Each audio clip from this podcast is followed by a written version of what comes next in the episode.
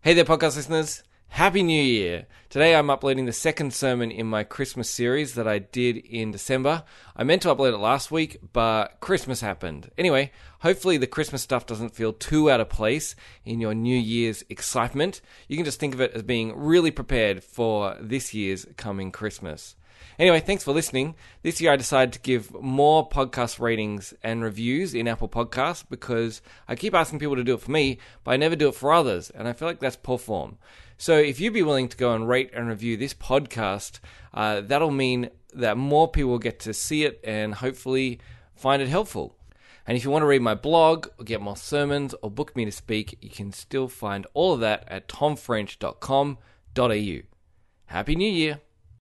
Uh, when I was a kid, the thing I loved most about Christmas was probably the thing that most kids love most about Christmas, and that was presents. Presents was pretty much what it was all about. I didn't care that much about the food. It was good, but I liked the presents, and I didn't care that much about you know hanging out with my family. They were fine, but they were great because they brought me presents. And I had kind of this hierarchy in my mind of who gave me the best presents. I knew which presents to be the most excited about when I was opening it. Uh, my grandparents were number one on the list because they were the people who spent the most amount of money on presents for me. And they were also the ones that seemed to most often get it right. Like they got me a North Sydney Bears jersey, which I really loved when I was a kid. Uh, and they got me a Bon Jovi CD, which was the coolest thing ever. Uh, they got me a bike, which I loved. So they were number one on the list. And then there was my parents, they, they were next on the list. And then there was the pets in my family because the pets gave gifts, which was excellent. Uh, and then there was uh, my sister, and she, she did all right, especially when my parents helped her. But, you know, and then there was, you know, everyone else after that. So that's how I'll, I'll get most excited when I got to the grandparents. And generally, what would happen though is when I would get to open the present, I would, I would psych myself up and I'd be so excited. And I'd be like, this is going to be the perfect present. I am ready for the perfect present this Christmas. And so then I would open it up and I would generally be excited about it, but I'd also be disappointed with it. I'd be disappointed because I had this dream that I would get the perfect present, and every year I didn't get the perfect present for some reason, they never quite found the exact right present that was going to make my life the best it could ever be. And this was a problem, I think, partly because I didn't know what that perfect present was. I just knew it when I would open it. Then I would be like, yes, this is it. And so I didn't know it, and so it was always going to disappoint me. I had this kind of false hope for presents, uh, and, and so I was always let down. I was always disappointed. Now, I think some of the way that we feel about Christmas and some of the stress that we have at Christmas is because we have these kind of hopes for Christmas, and sometimes we put too much on Christmas. And we hope for the perfect Christmas, or we, we hope for something to come out of Christmas. And Christmas is always going to disappoint us. It's never going to live up to the desire that we have for it. Uh, if, I, if I can kind of illustrate this um, stress that we get from false hope at Christmas, uh, we can have kind of three hypothetical people. So last week we had three hypothetical people, now we're going to have three more hypothetical people. Uh, the first person that I want you to meet or imagine is Lauren. And Lauren, uh, she does not like Christmas that much. She doesn't like Christmas that much because it becomes a big deal for her family. Everyone is like, talking to each other, organizing Christmas, figuring out where you're going to be and who's going to bring what and who's going to do what. And there's always this idea that they're going to have a really great Christmas, but she knows that her family is a mess. She knows that, you know, whatever happens, it's always going to end badly at Christmas time. And people will say things like, oh, let's try not to, you know, have the same issues that we have last year. But she knows that the same issues are always going to be there. Like her sister's not going to turn up if her brother is there. And mum and dad are always going to get into a fight. And they might not even be talking to each other when you arrive for Christmas lunch. And so she doesn't like Christmas because it just kind of highlights the fault lines that are in her family. And she wishes she had, you know, that perfect Christmas and that perfect family, but she's not going to get it. So Christmas always causes her stress because of that. And then our second person is Dan. Uh, Dan is someone who is a single man and he's been single for a while.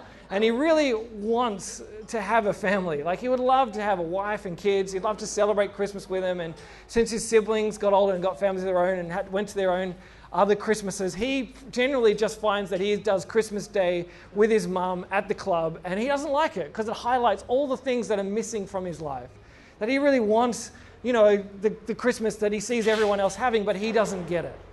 And so Christmas is a disappointing time of year for him too. And then uh, the last person is Amy, and Amy loves Christmas. She loves it. She is like the Christmas elf. She loves Christmas so much. She, she, plays carols all the time, and she, you know, cooks a big feast for all her friends, and she works really hard on the presents. And she, she loves Christmas so much that she wants to bring everyone else in on Christmas as well and get them to love Christmas. And so she tells all her family what they have to do and gives them all the right instructions, and they always get it wrong.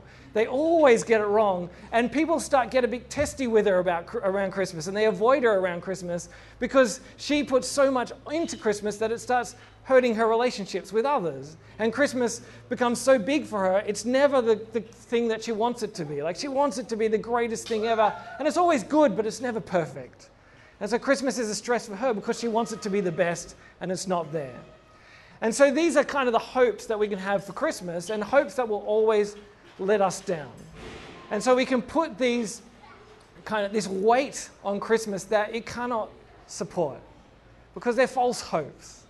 And so we get stressed because we desire something from Christmas that it cannot give us. Which is why then we need to look at the Bible. And what does the Bible have to say to us about hope? And so we are looking at uh, 1 Peter chapter 1, verses 3 to 9. And uh, in this passage, this is like the quintessential passage about Christian hope, where Peter sums up what it is to be a hopeful Christian. It's not like the perfect Christmas passage, but it is a good passage to say, what are we looking forward to? And the people that uh, Peter is writing to is a group of Christians who are kind of spread out throughout what is now modern day Turkey. And they are um, experiencing uh, suffering for their faith. They're being persecuted uh, there's uh, people who are trying to steer them away from following Jesus. Uh, life is tough for them. Now, Christmas stress and the suffering of first century Christmas, uh, Christians, uh, they're not the same thing. And so let's not pretend uh, that you know the suffering that we might experience at Christmas is anything compared to what they are going through. And we are not persecuted. Like no matter how many times someone might say to us "Happy Holidays" and have it, instead of "Happy Christmas," we are not being persecuted, or no matter you know, how big and amazing Santa's you know, village is in our shopping center compared to the tiny little kind of moth-eaten, theologically incorrect nativity scene that gets you know, put next to the, you know, the, the cleaner's closet in your shopping center. We are not being persecuted, but uh, we still do experience uh, stress and suffering and significant suffering sometimes at Christmas. And so, what we need to know is what is the hope that we have? What is the hope that we look forward to? And so, the, the first thing that I want us to see is that when we know our true hope, uh, it frees us from overinvestment in lesser promises. When we know the true hope that we have in Jesus, it frees us from overinvestment in the lesser promises of Christmas. And so then we can be set free just to enjoy Christmas for what it is.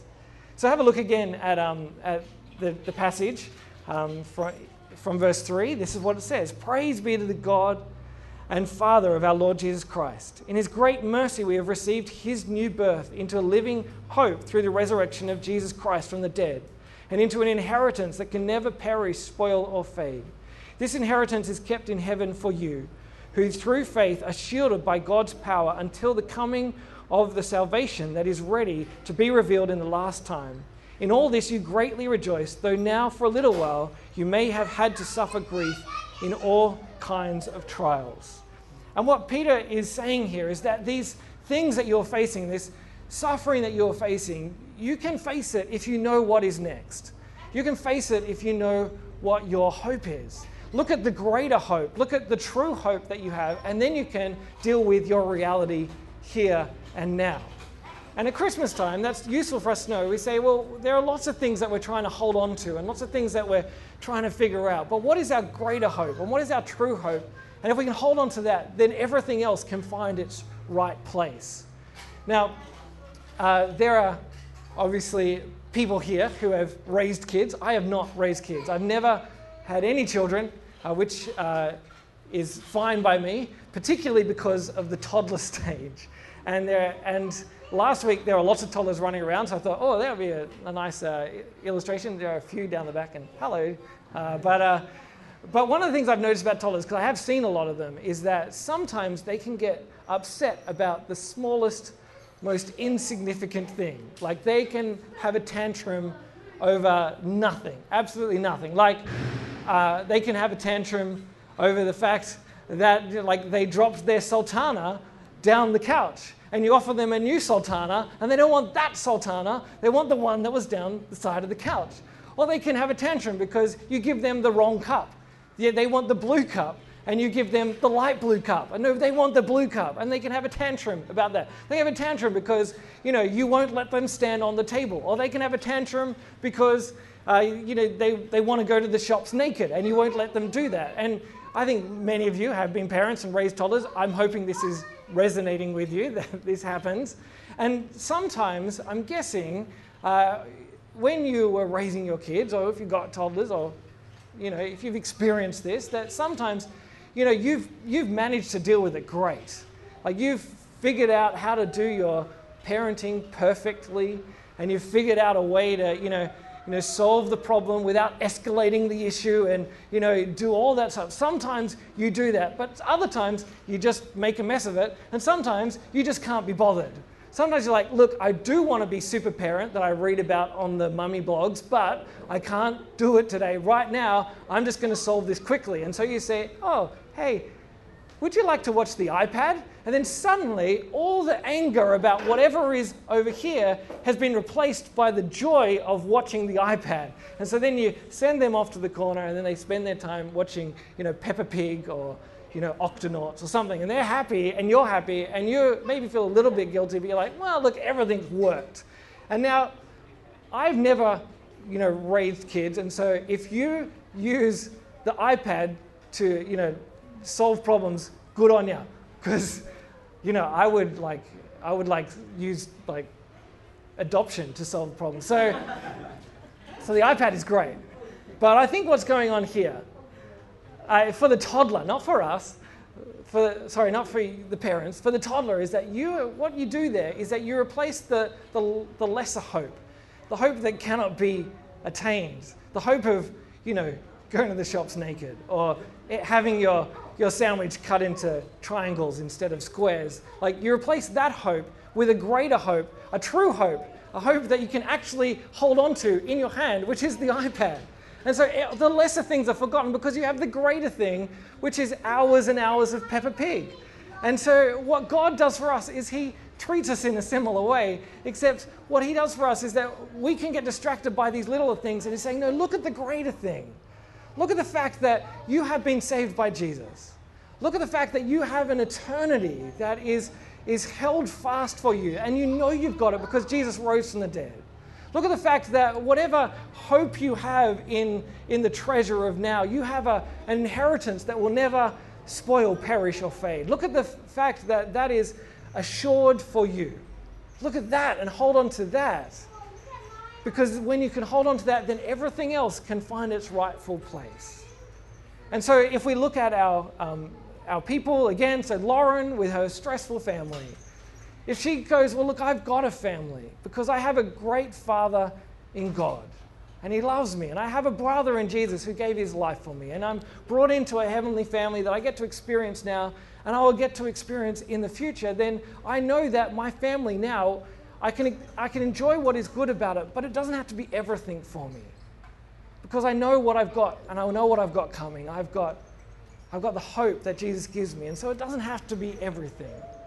And if you are, um, if you are Dan, single Dan, then, then you could say, well, you know, I know that I really would want a family, and I really would want kids. I would really enjoy that.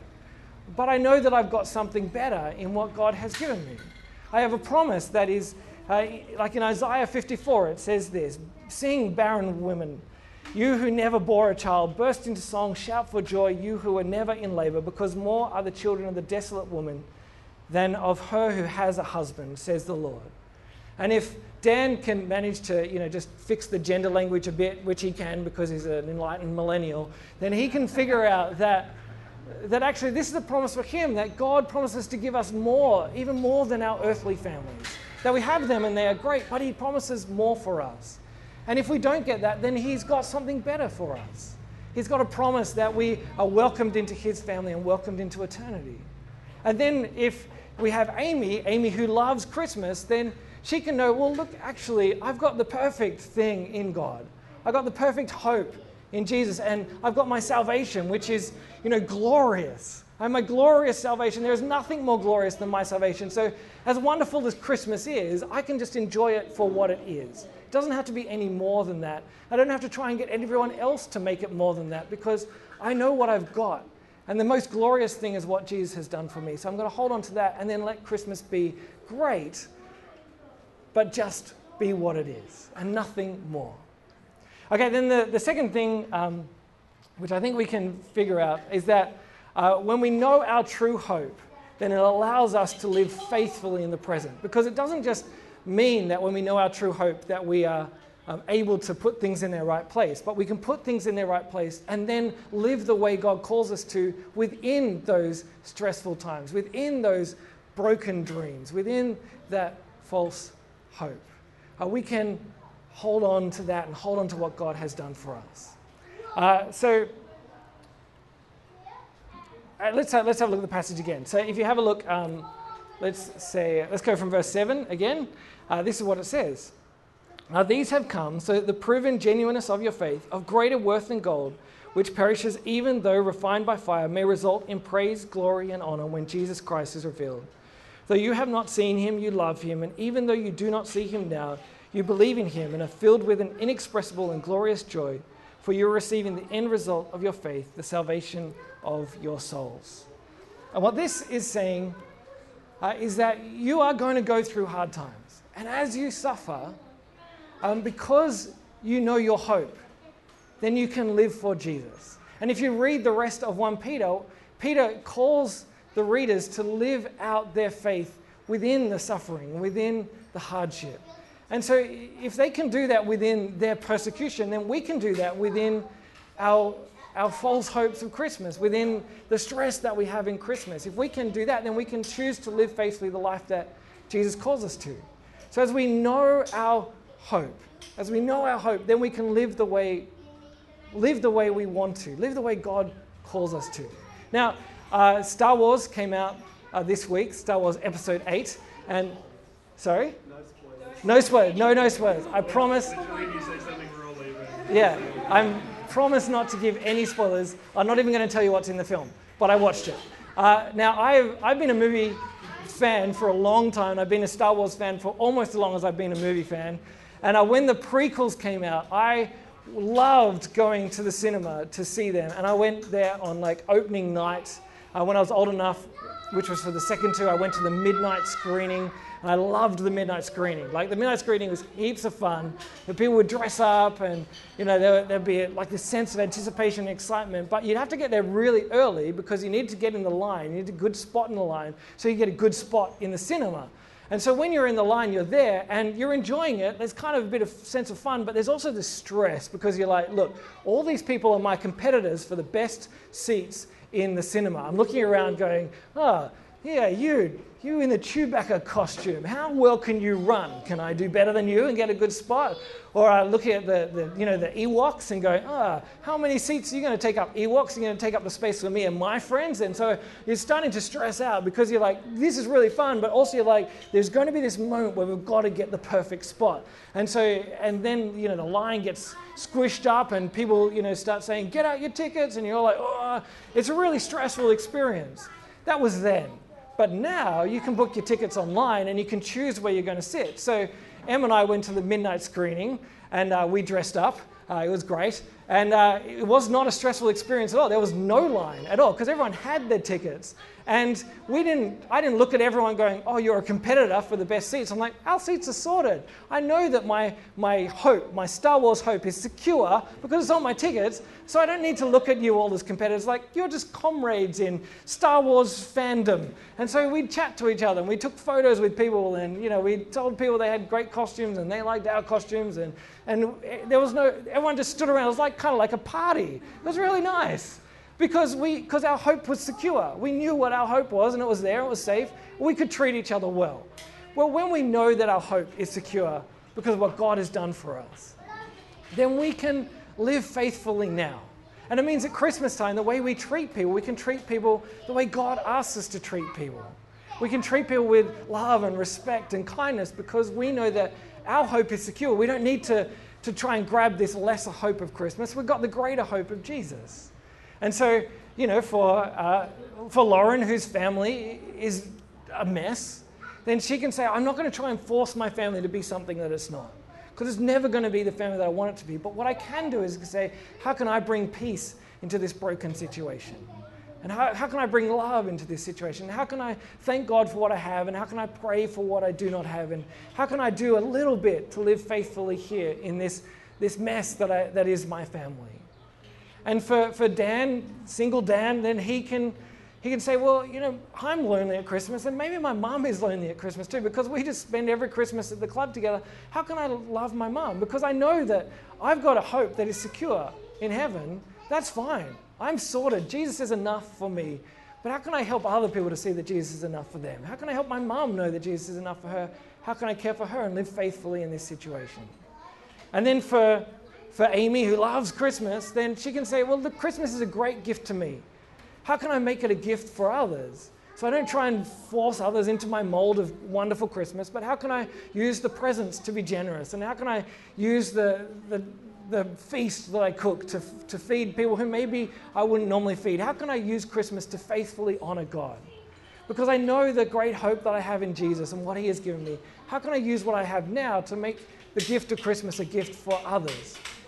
Because when we know our hope is secure, then we can live faithfully uh, in the rest of our lives. Uh, the very last thing that, that I want us to do is just to consider what, all, what we see of all this in in the incarnation. Because Christmas really is, as we know, the celebration not of the presents and the, the you know, the family stress and all the money that we spend. It's not all those things. We know it's about the fact that God has come to us in His Son Jesus. And when God came to us in His Son Jesus, that was probably one of the greatest disappointments of history. Because when people were hoping for their Messiah to come, he was going to come as a great military ruler, as a king who would restore Israel to its former glory in the time of David or the time of Solomon. That's what they were hoping for. And then along comes, you know, their Messiah, and their Messiah comes in a poor baby born in a, in a manger and, and grows up to be a man who kind of shuns power and shuns violence and a man who is a disappointment to everyone. But he had to be a disappointment because he was replacing their false hope with a greater hope. He was replacing their false hope with the hope that actually he wasn't here for an earthly kingdom, but for an eternal kingdom that starts here and never ends. And he wants to invite people not just to become, you know, his subjects for the time that they're on earth, but he wants everyone to submit to his lordship, whether they're Jew or Gentile, whoever they are, everyone can come into his kingdom. He replaces the false hope with a greater hope, and then he won it for us at the cross. And so the, the disappointments that we have at Christmas can remind us that actually we have a, have a disappointing God who gave us a great hope. And we can look to Him and celebrate Him this Christmas and then choose to go out and say, well, look, we have this great hope. Let's live faithfully knowing it. If you are someone who isn't a Christian, then what all this means for you is that there is, there is plenty of hope that you can have in this world, but none of it's going to last. And all of it is going to let you down. It's only in Jesus that you have a hope that lasts now and forever. Only in Jesus you have a forgiveness that God can offer you that is now and forever. It's only in Jesus that you can be welcomed into a family that is now and forever. It's only in Jesus that you can have a hope that lasts. And so put your trust in Him. And if you are a Christian, then know this hope that you have in Jesus. Remind yourself of it every day, in the good times, in the bad times. It's not just about Christmas, obviously. This will help you and help me all the way through our lives. Because the better we know what we have in Jesus, the better we can live for Him in the, the mess and the stress and the good times and the bad times of life now. I'm going to pray for us. Uh, Father God, we thank you uh, that you sent Jesus, uh, that He came and He uh, lived a life that was uh, so good, that was so wonderful, and that was so misunderstood. And I pray that we will see him and the way that he lived in this world and the way that he uh, replaced false hope with true hope. And that we will replace our false hopes with the true and the tangible and the great hope that we have uh, in Jesus. Father God, help us to be people this Christmas who know this hope and who live out this hope and live faithfully within it and point others to it so that we do not add stress this Christmas, that we, we had joy and grace and love and peace so that others might see your goodness in us. Amen.